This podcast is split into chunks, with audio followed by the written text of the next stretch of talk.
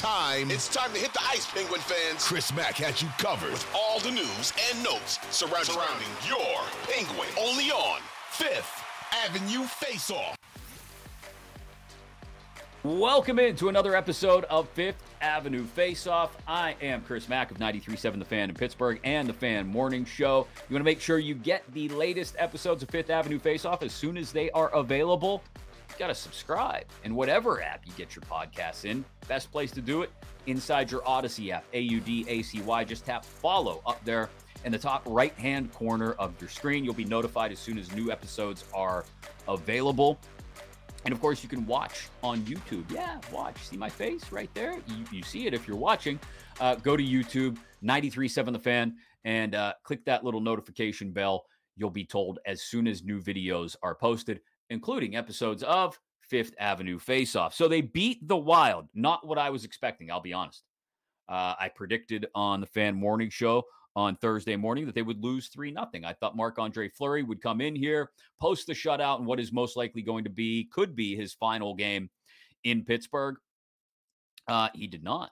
Victimized by his old Quebecois friend, Chris Letang, for the first goal. And from there, it uh, I wouldn't say it was all Penguins, but the Penguins controlled the flow for the most part. I thought played very well. Uh, some of the advanced metrics don't necessarily support that. They took advantage of some power play opportunities, uh, and again, they beat Minnesota four to one.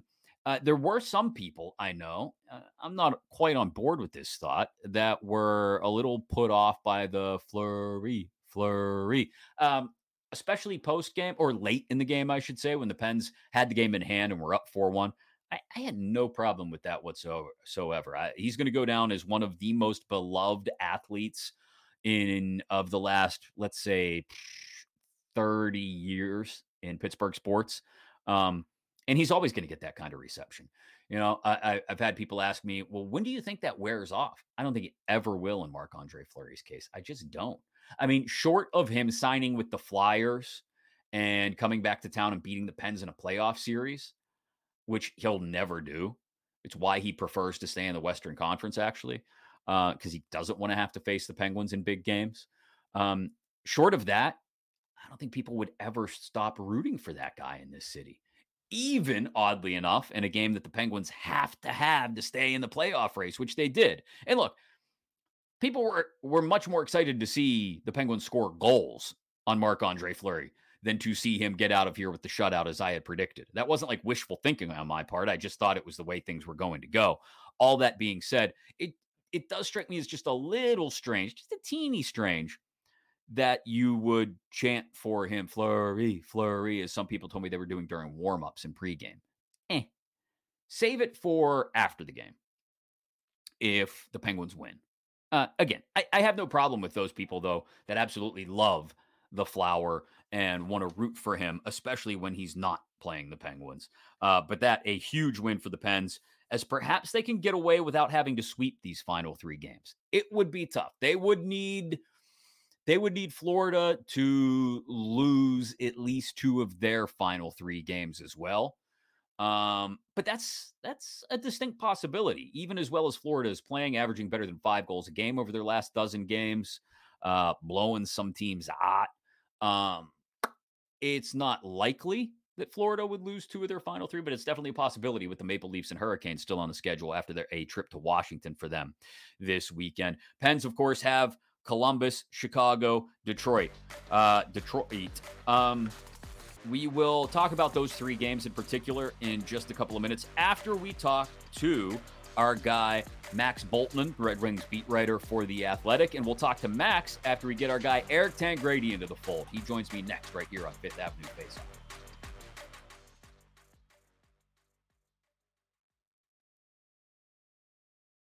time. It's time to hit the ice, Penguin fans. Chris Mack has you covered with all the news and notes surrounding, surrounding your Penguin. Only on Fifth Avenue Face Off. Welcome back in Fifth Avenue Face Off. I'm Chris Mack, lucky enough to be joined by my man Eric Tangradi.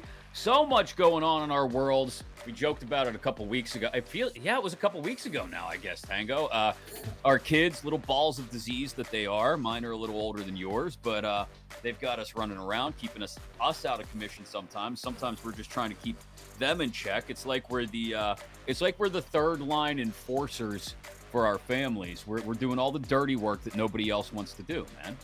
Yeah, yeah, and it doesn't pay very well either. Uh, that's the biggest difference. Uh, salary of zero. yeah, exactly. Oh man, let's talk about the Pens and where they're at. They got three games left. A big win over Minnesota Thursday night. Um, big that they got it against the Flower too, who everybody was was celebrating uh, pregame and warmups, and then after the game as well. He's always going to be uh, Penguins fans are always going to have a soft spot for for Marc Andre Fleury, and he's always going to have a soft spot for them. But it's another win to continue this pattern now. The last nine games in a row win, loss, win, loss, win, loss, win, loss, win. Um, other than uh, some Dramamine, uh, is there a cure for this up, down, up, down that's given us seasickness here? Um, is, is there a cure for more consistency out of this team? Is it maybe just the fact that they've got three below water teams who aren't going to the playoffs staring them in the face that perhaps they can rattle these three wins off, catch Florida or New York, get themselves into the playoffs, and maybe have some kind of momentum going into a first round series if they make it? Yeah, absolutely. And if they're going to have any sort of success in the playoffs, like consistency is going to be the biggest challenge for them.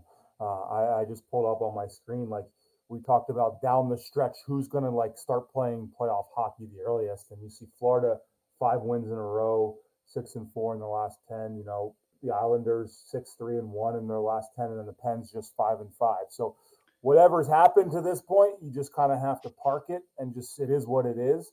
You have three games against opponents you're supposed to beat.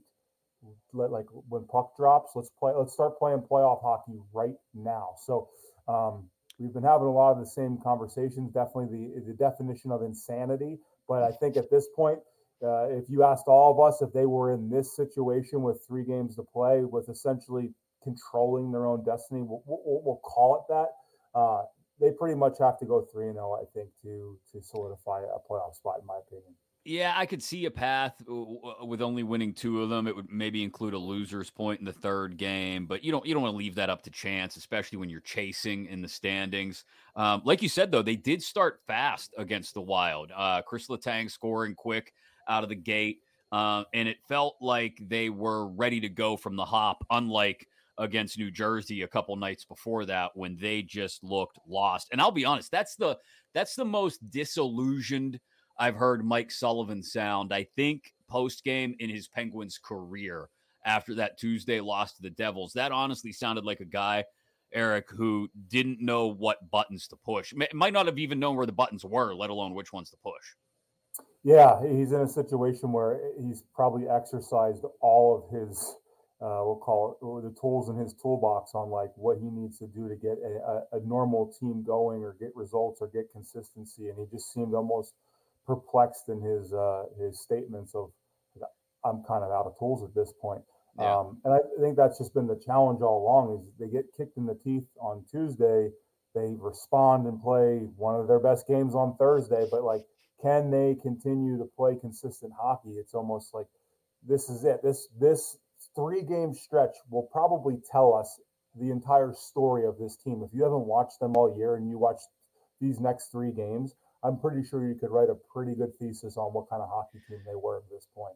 Yeah, we had a good conversation this morning on the morning show, though, about the idea of, you know, you say it at the beginning of the year when you start the season, every game counts the same, right? Because you're trying to impart this sense of urgency in early to, to mid October. Um, and yet you don't really feel it. I, I don't think as a I, I, you, you could enlighten me. Maybe you do feel it as a player, but I think as a fan, you definitely don't feel it. You know, if I go back and look now, I, for for six months, I had put out of mind like there was a, a, particularly ugly loss on the road to Vancouver back in like late October where they lost five to one, and I had forgotten about that until I went back and looked, and I was like, oh yeah, that loss sucks just as much now as a loss to the you know come from uh, behind or come from ahead losses to the Islanders or losing to Montreal or Ottawa at home or losing to the Sharks before the All-Star break. They all count the same in the standings and there's going to be at least half a dozen if not you know maybe double digit games we could look back on and go man if they just would have showed up for that one maybe that's the two points that gets them in yeah, and, and I think it's even deeper than that. Like some of those games, I, I, am thinking one period, let alone right. like they didn't show up for the whole game. Like one shift, one five minute stretch, one save, one. You know, there there is literally.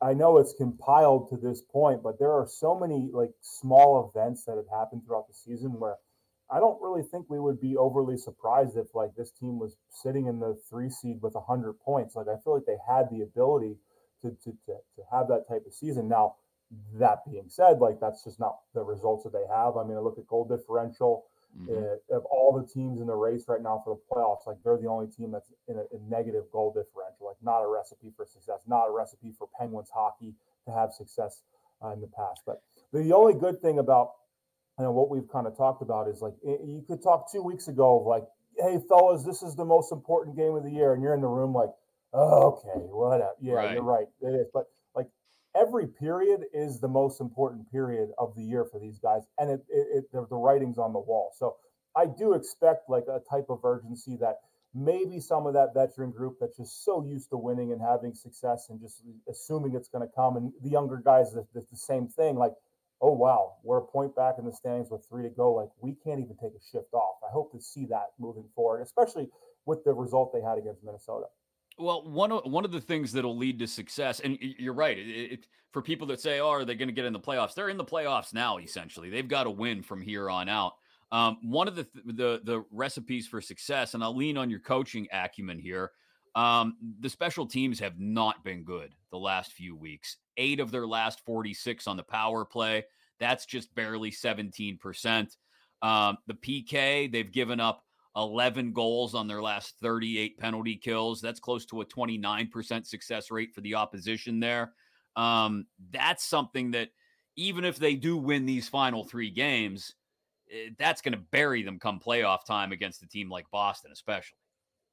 Yes, absolutely. The, the, this, the, the way this team gets in the playoffs and the way this team is successful in the playoffs is they have to win the special teams battle because on paper, five on five, they don't match up well against uh, pretty much anybody in the Eastern Conference. But what I can say with that much firepower and that much um, talent, if they can outscore teams in the power play, like they can win a lot of games. They have the offensive ability to sneak a greasy road hockey game because of their power play. Now, where it is right now, like that's not not even close to good enough. Like that power play needs to be clicking probably 20 plus percent for me right. to to be able to, as if I'm a betting man or someone with uh, uh, educated hockey advisor, like that's the way that they have to win a series. What do you see in this power play? I, the penalty kill, I think, might be more a matter of personnel. They get Ruda back. They get a couple other grittier guys back in the lineup. Maybe it's just a matter of mentality and personnel. Um, but on the power play, you know, I think back to the five on three against the Bruins uh, last weekend in particular and everything's on the perimeter. I'm not seeing pucks go into the middle of the ice. I'm rarely seeing pucks cut across the ice. And most importantly, we're not getting what I think has become a, a staple of success on this power play when they do have it, which is north south movement in the zone. Um, we haven't seen that. And it, it's just, it strikes me that there's a whole lot of looking for the perfect shot on the power play right now. Yeah, I think that they are valuing possession a little bit too much in the sense of like, okay, now we have it, let's just pass it around. Um, from my experience and, and, and, over the years of being a successful power play player, even in the minors, um, everything has to start off with a shot. So once you have a shot on net, well, then what happens? Then puck pursuit becomes everything.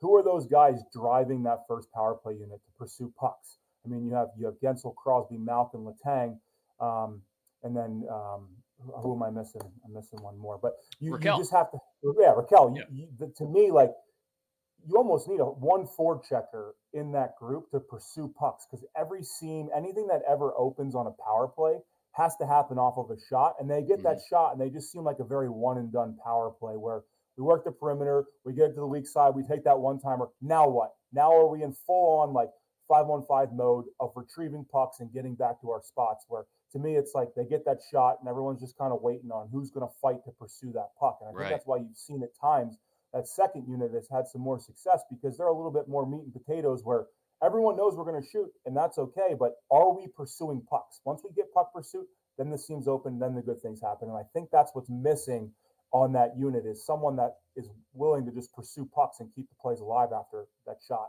It, it almost makes you makes you wonder, and I know they don't want to mess with personnel on that first power play unit. You know, you hesitate to take a guy like Jake Guentzel off the power play where he's found most of his goal scoring success this year. But you know, would a Jason Zucker out there on the first power play unit give them that extra little bit of bite that they need, um, especially to go after pucks in the dirty areas of the ice, whether it's down below the goal line, behind the net, or right there in the crease in the in the greasy areas. One thing that has helped the power play in the past when Sidney Crosby's been hot. He's not hot right now Eric. Two goals in his last 14 games.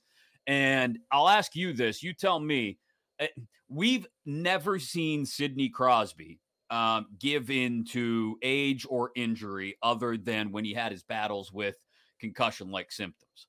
But this is 35 year old Sidney Crosby. And I, I'm not counting on it being age that's catching up to Sidney Crosby because I know what he does to try and keep himself in shape.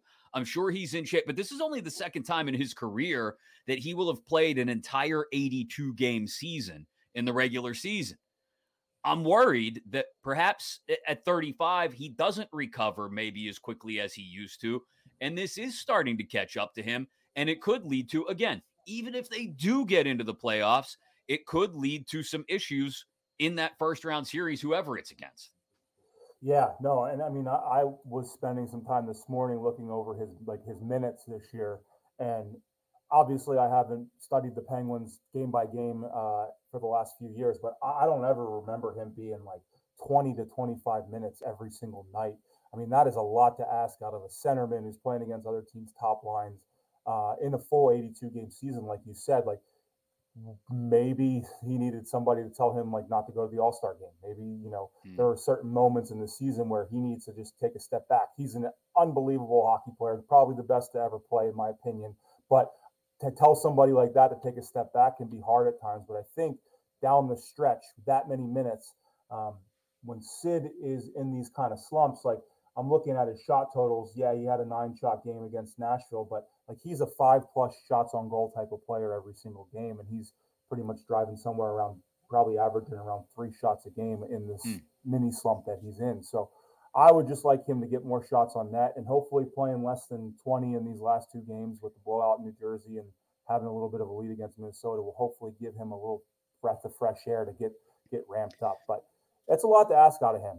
Yeah, it, it's a good point you make too. That you know you'd love to be able to manage minutes on Sid, but when his line is one of the only two lines in your lineup that's providing constant offensive pressure, you, are not afforded that opportunity. This isn't a team that has an HBK line or a Staal Cooke Kennedy line that can go out there and provide offensive punch uh, and also play a 200 foot game. You know, when you're counting on Crosby's and Malkin's lines to do that constantly, those guys aren't going to get the kind of break that keeps them fresh when you do come around to late March, early April. You're it, it, it's just that's a, another byproduct of not winning games you should have won earlier in the season is now you can't limit Sid's minutes really because like you said earlier, every shift, every period matters.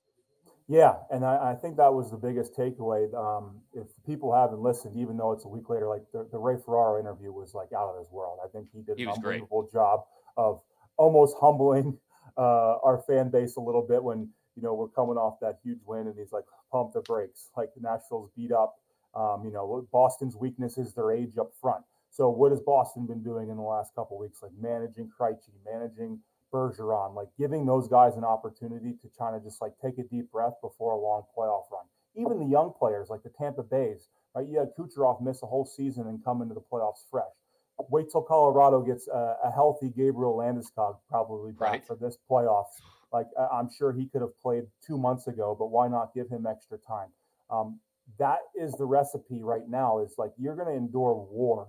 You're preparing for a three month war, and no disrespect to our service members. I we use that term in the hockey. Yeah, but yeah. Um, like these guys are going to go through hell and back for three months and to be rested at that age like to give you the most success like that's that's what worries me about even this playoff run like he needs to play 22 to 25 every single game if it goes seven he's got to do that and that's a tough yeah. tough ask out of someone like sid uh, as he gets a little older you mentioned uh, the talk I had with Ray Ferraro last week. I thought his playoff proposal was pretty interesting in talking about it was very similar, it sounded like to me, to the NBA play in proposal, which, if we had that this year, yeah, the Penguins would be securely in a playoff spot, if you want to call it that, but it would be a, a play in spot, right? Like they would be, I think, eighth right now, or no, ninth, obviously, in the Eastern Conference. So they would have to play a game against what? Buffalo, I believe it would be, uh, in order to move on to the second play in game against uh, the winner of the Islanders or the loser of the Islanders and Panthers. Um, we talk all the time about tweaking the playoff field and how much we miss maybe the one through eight format that was standard for years. Um, some people like the fact that we get divisional matchups uh, steadily year after year, but then you have people who say, well, the, the Lightning and the Maple Leafs have basically just been jockeying for home ice for the last three months and really haven't had as much to play for. Um, what about a play-in system like the NBA's, or just a tweak back to the one through eight format? Are you what do you think of the current playoff field and whether it needs to be changed?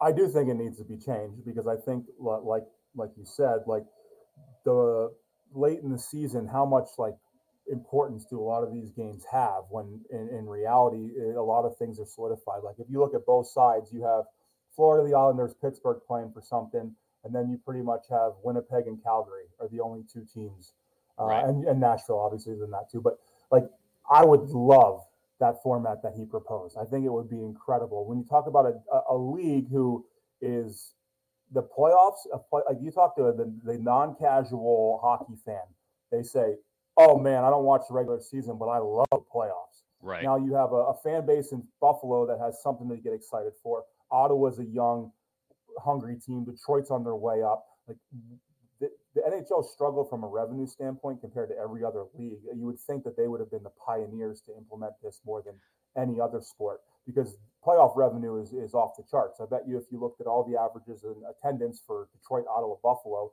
you give those two guaranteed playoff you know, best of five series or whatever that may be, best of three series. You give them an extra playoff game, sell out inflated prices, revenue is going to go through the roof.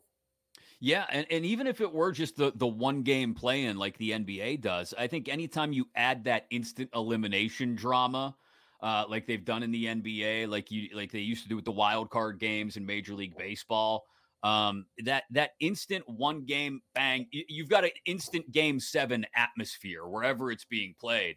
Um, I think that would be huge. And like you said, it, the Red Wings, the Senators, they'd still be in the conversation. Buffalo would be in the conversation. Uh, Nashville, Calgary, and Winnipeg would would not just be battling for the final playoff spot, but battling to maybe uh, get a, an opportunity to win the seven seed away from Seattle, if that were a possibility.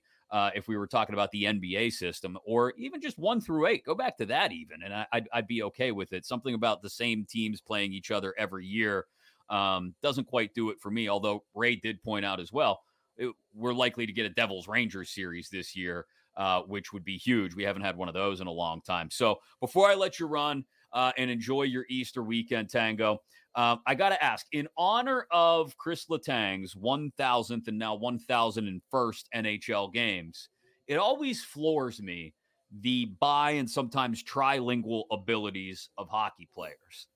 Now, you grew up out on the other side of Pennsylvania. I don't, I know, I don't think Delco is an official language yet. Um, but it, it, it, Joe Flacco. Um, yeah. But it's close. Uh, that being said, an, an, official foreign language. Does Eric Tangradi have a best foreign language? Did you have to learn any? Uh, you, uh, you, were in the Montreal system for a little while, right? Um, and did you ever have a moment where you screwed up a foreign language in a big way? I, not that I can remember. I mean, I'll be honest. Like most times when you're playing somewhere where the language isn't like your, your number the first or even second language like I, I never really got a chance to specialize in a second language like i went up and played in ontario so i've pretty much mastered like five different accents but never a second language just because of all the places that i played i mean i grew up in philly i moved to pittsburgh Right. Uh, I played junior hockey in Canada. Um, I played in Michigan. Like I literally have touched almost all of these unique accents all throughout my career, but never had to deal with um, a true second language. And when in Montreal, you you know you'd have a French guy that would kind of lead the charge at dinner and take you around and do all right. those things. And uh, in Russia, same thing. You'd have a Russian guy who would help you with the language in any way that he could. But the only thing I've mastered over the years is the swear words because those are the ones you hear most on the bench, whether that be a Russian player with Gino um, or a French player. Uh, what you play with, what you hear the most of is the uh, the swear words. Did you ever marvel? Like I remember Gino when he first came over. I mean, he he he was he was scared to be quite honest to to go in front of the English speaking media without uh, his translator, uh, his interpreter George, I think his name was, um, who would help him out. And then it's it always strikes me though to see guys like Chris Letang, even when he first came up, um, his English was really broken. To see guys gradually eh, learn English as their second language to the point where now, I mean, Gino uh, did an interview on ABC a- a- after one of the games uh, earlier this season when they were on national TV. Chris Letang goes out there and and has no problem speaking English. Um, that that just that always struck me how quickly guys would pick it up and become comfortable with it. If you threw me like when you had to go over to the KHL, if you threw me over in Russia for a week and told me, "Sorry, you're on your own, kid," I'd be a disaster. I wouldn't make it. I wouldn't make it three days. You'd be surprised just the locker room environment, what you pick up being force fed that information. Yeah. I mean, I think um, Gino having Gonchar early on in his career probably like hindered his language a little bit because he could just rely on him all the time. And then there was those years where he probably didn't have any help at all in the locker room, and that's where his his English developed more than ever. The funny thing about Gino is he speaks way better English even five, six years ago, but he he has a great excuse to not have to talk to the media. I don't understand. I don't understand. And you always kind of remembered, you know, like laughing and just like, oh, nope, sorry, don't understand what the PR people. So, right, um, being forced to to to, to have to listen and, and speak that language and understand or have no choice kind of forces you to grow uh, and develop it very, very quickly. And I think that's what happened to these guys in this environment in this locker room. Well, I'll let you run and enjoy the holiday weekend. Hopefully, everyone stays healthy, and uh, we'll see if this team can secure enough in the final three games to sneak their way into the playoffs. I know we'd all appreciate, even if it's a tough series against the Bruins on tap, we'd all appreciate at least another four or five, maybe six hockey games to sit back and watch. And like you said, the high stakes nature of Stanley Cup playoff hockey is always a lot more fun as well. Appreciate the time today, man. We'll catch up soon. Yeah, looking forward to it. Thanks. Great stuff from Tango as always. Yeah, Gino. Uh, it, it, it, it, I don't know why it shocks me. He's been here a long time, admittedly, he and Letang both, but that second language thing, I, I think I could spend 18 years in Russia and probably never pick it up. 18 years in Quebec, for that matter. And I parlez-vous, I don't know. Um, anyway, from that to the Penguins' opponent on Saturday afternoon, the Red Wings. Eh, last time the Pens went to Detroit, it led me to within this much. If you're watching on YouTube, uh, this close to come within a, a, mental breakdown where I just muttered pizza, pizza, pizza, pizza under my breath constantly uh, after David Perron lit up Casey DeSmith in the third period. Is there reason to believe the Penguins could get past the Red Wings this time and then beat Chicago and Columbus as well in the final week. We'll talk to Max Bultman, Red Wings beat writer for The Athletic, about where the Red Wings are right now and the uh, 50,000 foot view, or I guess 400 mile away view of the Penguins from Max in Detroit. That's next here on Fifth Avenue Faceoff.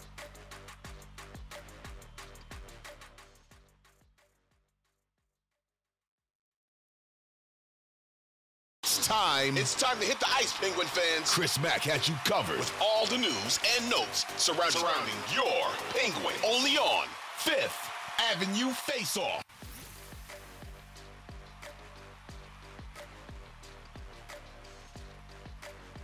Welcome back into Fifth Avenue Face Off. Chris Mack with you, and the Pens get ready for another trip to Detroit. Saturday afternoon, it's a 1 o'clock face off on ABC. Last time the Pens were in Detroit did not go well. Uh, you may remember David Perron, hat trick, Casey DeSmith, meltdown. Uh, another one of those games that the Pens should have won, and had they won, they wouldn't be chasing Florida for the final spot in the Eastern Conference playoff race right now, but they are, and so they need this one even more. Max Bultman, Red Wings beat writer for The Athletic, joins me to talk about it. Uh, Max, thanks for making the time today while you're traveling. I really appreciate it. Hey, it's my pleasure. It was it was worth it just to hear you do parlez-vous in the Pittsburgh accent. Parlez-vous per manis, exactly. um, I uh, I don't know what to make. Let's let's start with the perspective from the Red Wings. It's now 10 years and counting they will have gone without a playoff series victory. Last time they got one, Mike Babcock was the head coach. We're talking Datsyuk, Zetterberg, Franzen, and Kronwall were top four on this team in scoring that year.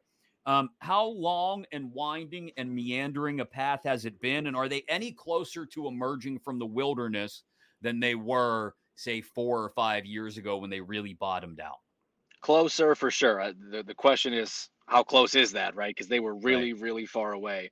And uh, in, in some ways, whenever I talk, you know, Red Wings with with someone from Pittsburgh or someone who covers the Penguins, I kind of feel like I'm talking to them from their future because I, yes. I you're a time traveler. You guys are in for this uh, out there, but uh, that that's all the more reason to enjoy. I know at the end of the the Red Wings streak, fans were so eager to to get the rebuild moving that uh, you know, they're almost like stop, stop making the playoffs. No, enjoy these things because you're you're going to miss them.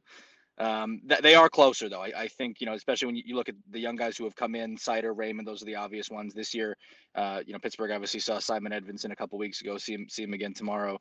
Uh, and and he's a, a young player they're going to build around. Jonathan Berggren's come up. Marco Kasper got his debut and promptly got hurt. Carter Mazur in the AHL is a is a real bright spot for them. So they're they're moving along. They're coming. I don't know if it's going to be next year. You look at the teams like Buffalo and Ottawa that are in the same spot, but maybe a little ahead. I, I saw Buffalo last night, and they're they look like they're going to be a wagon soon. So yeah, uh, the East is unforgiving. Penguins fans know that really well. Uh, closer, I don't know. I don't know if I'd say close though. What's the feeling uh, when you know you, you see Dylan Larkin get extended, right? But then you see Bertuzzi dealt at the deadline. Um, is there a realization that hey, we've got to understand which guys are going to be pieces of the next good Red Wings team and which ones aren't. It reminds me a lot of, from a Pittsburgh perspective anyway, the Pirates and, and the situation there and now where they're trying to identify, okay, which guys are actually going to be a part of this team the next time it's competitive in two or three years, and which guys do we have to be willing to perhaps jettison to bolster the system? Yeah, stuff like the trade deadline, it, it, it speaks louder than anything any GM could ever say, right? It tells you when mm-hmm. they think they're going to be good. And, and trading Tyler Bertuzzi tells you two things. Number one, that they didn't feel like they were going to be close enough on a deal. Uh, and, and number two, that they think their window is longer out than the next, you know, two or three years that Tyler Bertuzzi has left in his prime. Um, I, I, think though that's always very instructive. It, it was a roller coaster. You look at Dylan Larkin, who's not too much younger than Tyler Bertuzzi, a year and a half. Um, but I think it's the center factor, how hard it is to replace centers. Mm-hmm. And that, that week was a, a, emotional roller coaster, the whole thing, because they, they were in a playoff spot at one point. They go and they get smacked around in Ottawa, out of the playoffs. Boom, two big pieces traded with Bertuzzi and, and which was the more surprising one. Um, and then all of a sudden they go into this spiral. I think as the locker room realizes what management has has realized, right? So um, it, it was. It's it's been a complicated season, a lot of ups, a lot of downs. They come out of it uh, improved for sure, but not that much different in the standings than where they're at. I think right now they're 12th from the bottom, but they're within a yeah. few points. So, you know, eight to 12 range is pretty, pretty tight right now. Yeah, and it, it looks like they're going to be somewhere in that middle, um, somewhere between 10 and 16, I guess, in draft order. And then they'll have the Islanders' first round pick as well. They've got three second round picks. So there's lots of draft capital there with which to work, but um, less than 5% chance, I think, if I do the quick math um, of somehow ending up in Connor Bedard territory. Not likely at this point, but um, will they be happy in the middle? Um, or is there an aggressive maneuver that Steve Yzerman can make to get them into the top 10? I, I saw your recent mailbag at the Athletic, and it doesn't sound like you make a good point. You just don't traditionally see that in the NHL draft. Teams uh, trade up from 14, 15, 16 into that top 10 territory. Um, it, would they rather do that with this, uh, you know, five picks in the top two rounds that they have, aggressively try to move up? Or if you're not getting Bedard, is it not worth it? If you're not top five, is it not worth it? And would they rather sit back and go for, I guess, I don't want to say quantity over quality, but is is that perhaps the theory going into this draft? Yeah, I, I think the you're you're right. It's it just doesn't happen in the NHL. The last time I think there was a, a trade up within the top ten, I think it was 15 years ago, and it was like five for seven and a couple other things, and and, and that's not the kind of trade we're talking about here. We're talking about right. probably 10, 11, 12 to try to get up, and and it, honestly, yeah, five it's probably worth it, but you know once you once you talk about seven 8, 9, 10, 11, 12. I don't think the gaps there are huge in this class. I think what would be more valuable if they want to do a trade is to move up from the Islander pick, try to get two in the top 14. Now, Islanders missed the playoffs. You could kind of have that organically. Um, but I, I, like their odds at this point. So we'll see. But I, I, think if you're talking trade up, that's the one. It's try to get two picks in the top 14 because no one's moving off of Bedard. No one's moving off of Fantilli or Carlsson, Um, and, and, and I don't think really they're going to move off of Will Smith, David Reinbacher, Matvei Michkov's the wild card, but um, that that's kind of how I see it. One more thing I wanted to ask you about uh, this this current rebuild for the Red Wings uh, because it's also something that I think uh, is oddly um, a- analogous to what the Penguins are going through is the situation in goal.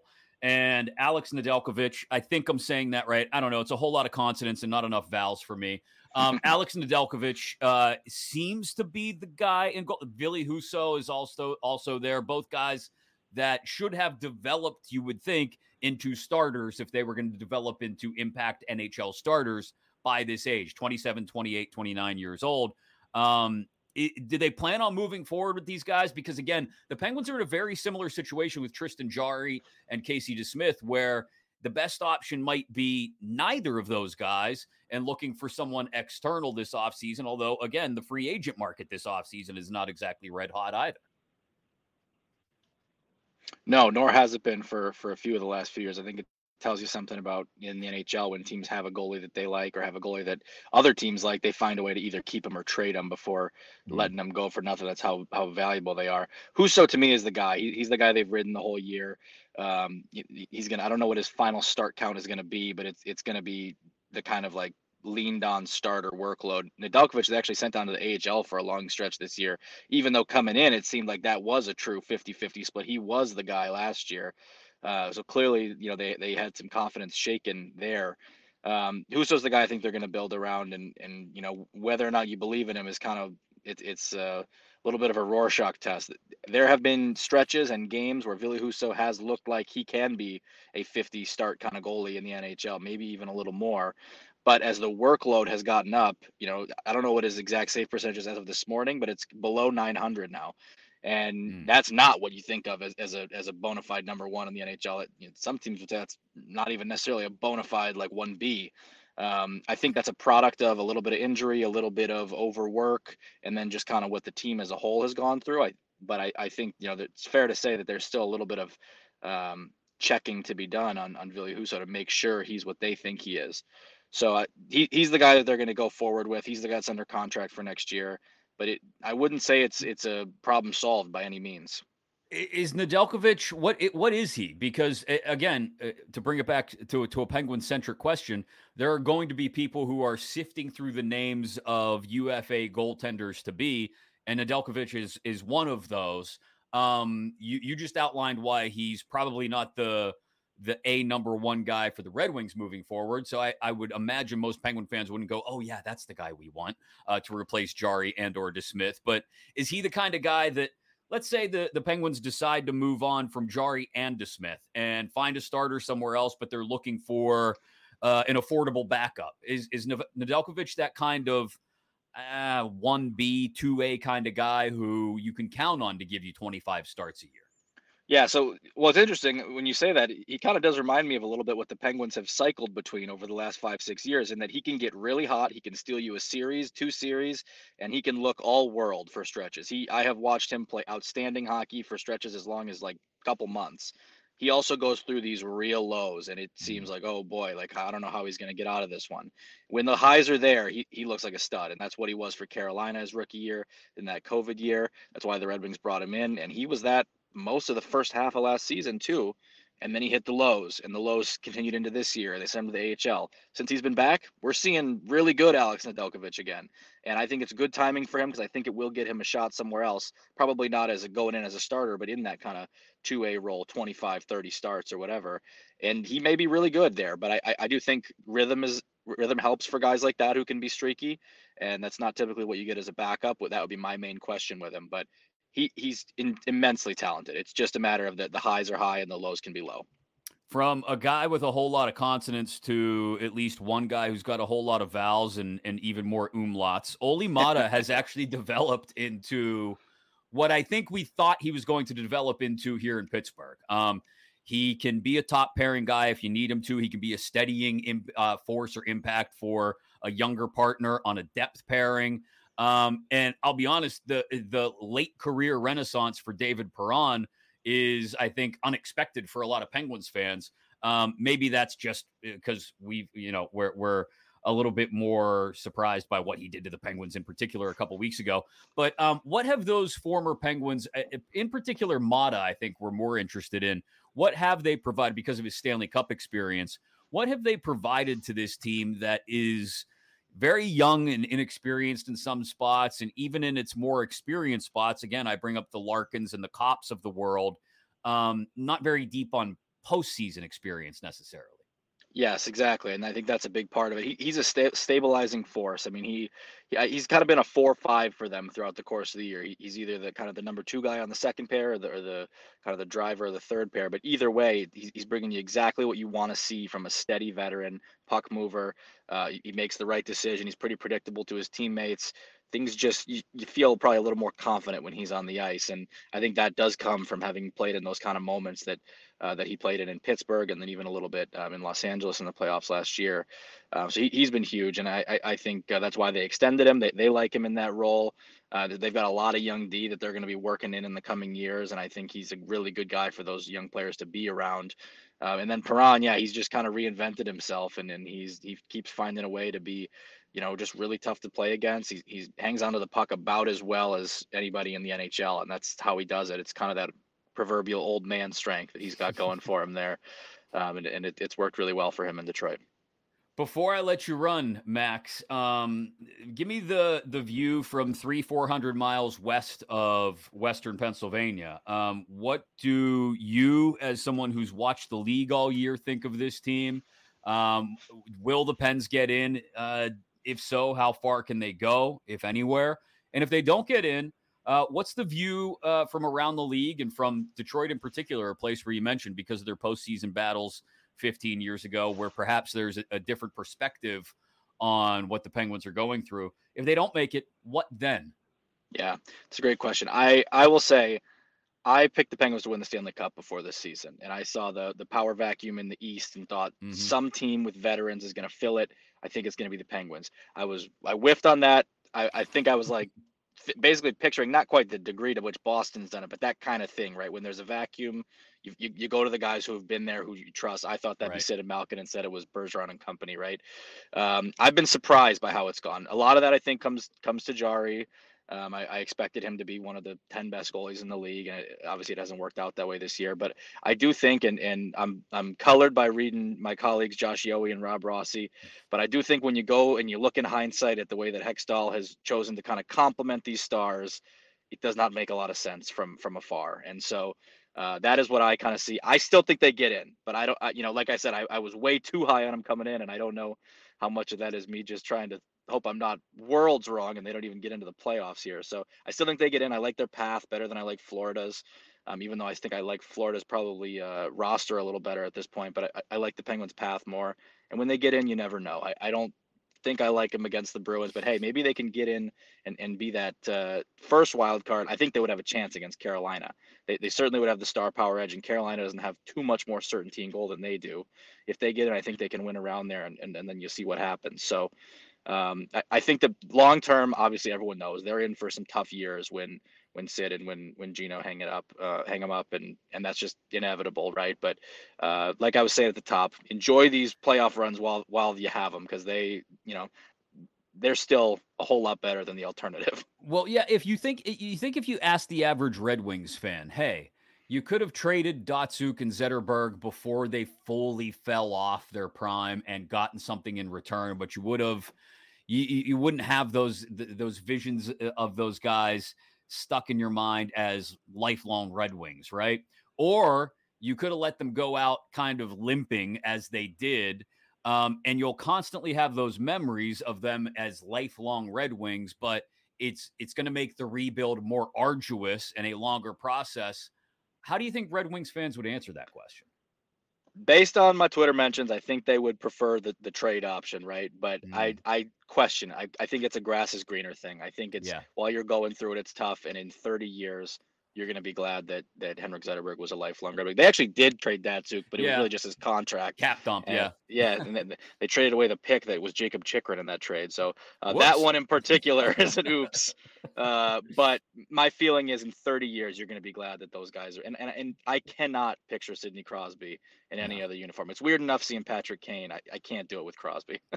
Max Bultman of The Athletic. He covers the Detroit Red Wings, does so very well, and he'll be covering Pens Wings Saturday afternoon at Little Caesars Arena as well. Thanks for the time today, man. I really do appreciate you carving out a few minutes. Appreciate you, Chris. Anytime. Max actually was uh, has some experience. Spent some time at the uh, Pittsburgh Post Gazette, so that explains his uh, outsized enjoyment of my uh, usage of Yinzer French earlier. Parlez-vous, Yins from North Versailles is for sales, dummy. Anyway, uh, thanks to Max again for joining us uh, and giving us a- again like a glimpse into the future. Right? It's like if you could get in Marty McFly's, I guess technically it's Doc Brown's DeLorean, right? I always call it Marty McFly's DeLorean, but I'm totally wrong there. It's not his car, it's Doc Brown's. If you could get in Doc Brown's DeLorean and travel into the future to see what the rebuild is going to look like after Crosby, Malkin, and Letang finally hang him up, it's probably the Detroit Red Wings right now, right? Um, which is a little disconcerting because you know how tough it's been for them over the last couple of years. But that's who the Pens play on Saturday afternoon. A Red Wings team that is five, six, and one in their last 12, but averaging better than four goals per game in those 12 games. So, can the Pens slow them down? Can they get a 60 minute effort, unlike what they got last time when Casey DeSmith played pretty well for 40 minutes and the team as a whole played fairly well for 40 minutes? And then they fell apart. David Perron, three goals. Casey DeSmith melting down. Little Caesars Arena. Pizza, pizza. Yeah, go back. It was a whole episode of me basically imploding on myself because of that game. Um, but Detroit, Detroit, as some of the Canadian guys like to say, um, I can't even replicate how how they say Detroit, D- Detroit, Detroit. I can't do it anyway. And then Chicago uh, for the fan appreciation night, final home game of the year on Tuesday. The Blackhawks are bad, like real, like tied for Columbus for the league low in the standings, fifty six points bad, but like lost nine of their last ten and sixteen of their last twenty bad. So that's one that you absolutely have to have. And then the final game of the year out in Columbus, Penguins will visit the Blue Jackets on Thursday, the 13th. That one, uh, Columbus is has got the worst record in the league. So don't get me wrong, they're not good. They're not even slightly, well, not slightly improving. They've lost seven of their last 10. Um, they haven't had a three game winning streak all season. Mm.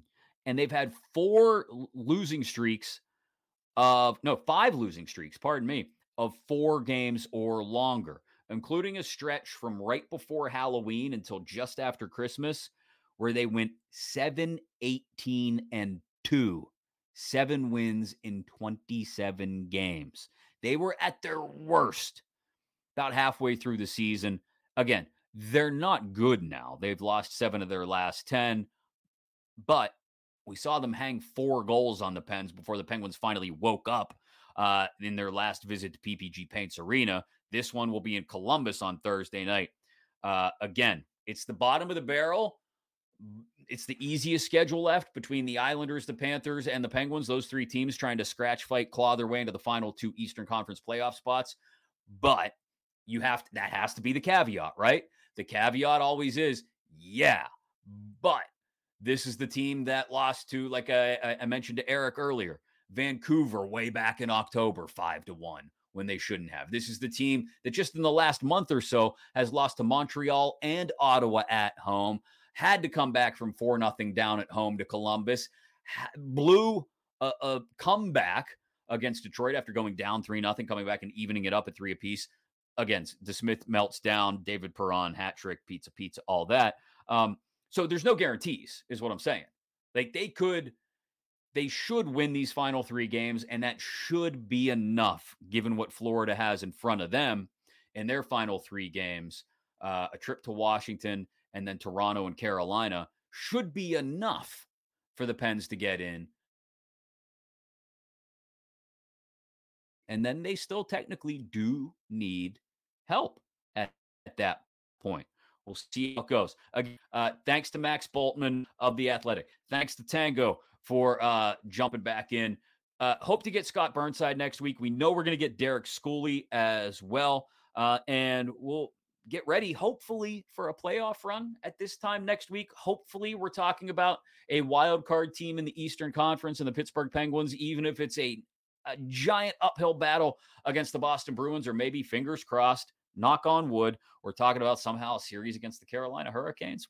Don't know yet, but hopefully we're talking about the playoffs somehow a week from now. A few more episodes between now and then. Make sure you've tapped follow in your Audacy app up in the upper right hand corner to be notified of new episodes as soon as they're available. If you're on YouTube watching this, I just waved to you. Uh, and be sure to click the little bell there to be alerted every time there's a new video posted to the 937 The Fan account, including these episodes of Fifth Avenue Face Off. And uh, wherever you get your podcasts, if it's not through the Audacy app, if it's not on YouTube, just be sure to subscribe, leave a like, uh, maybe leave a review. A positive one would be extra nice uh, if you enjoy the way things are going here on Fifth Avenue Face Off. And we'll talk to you again next week.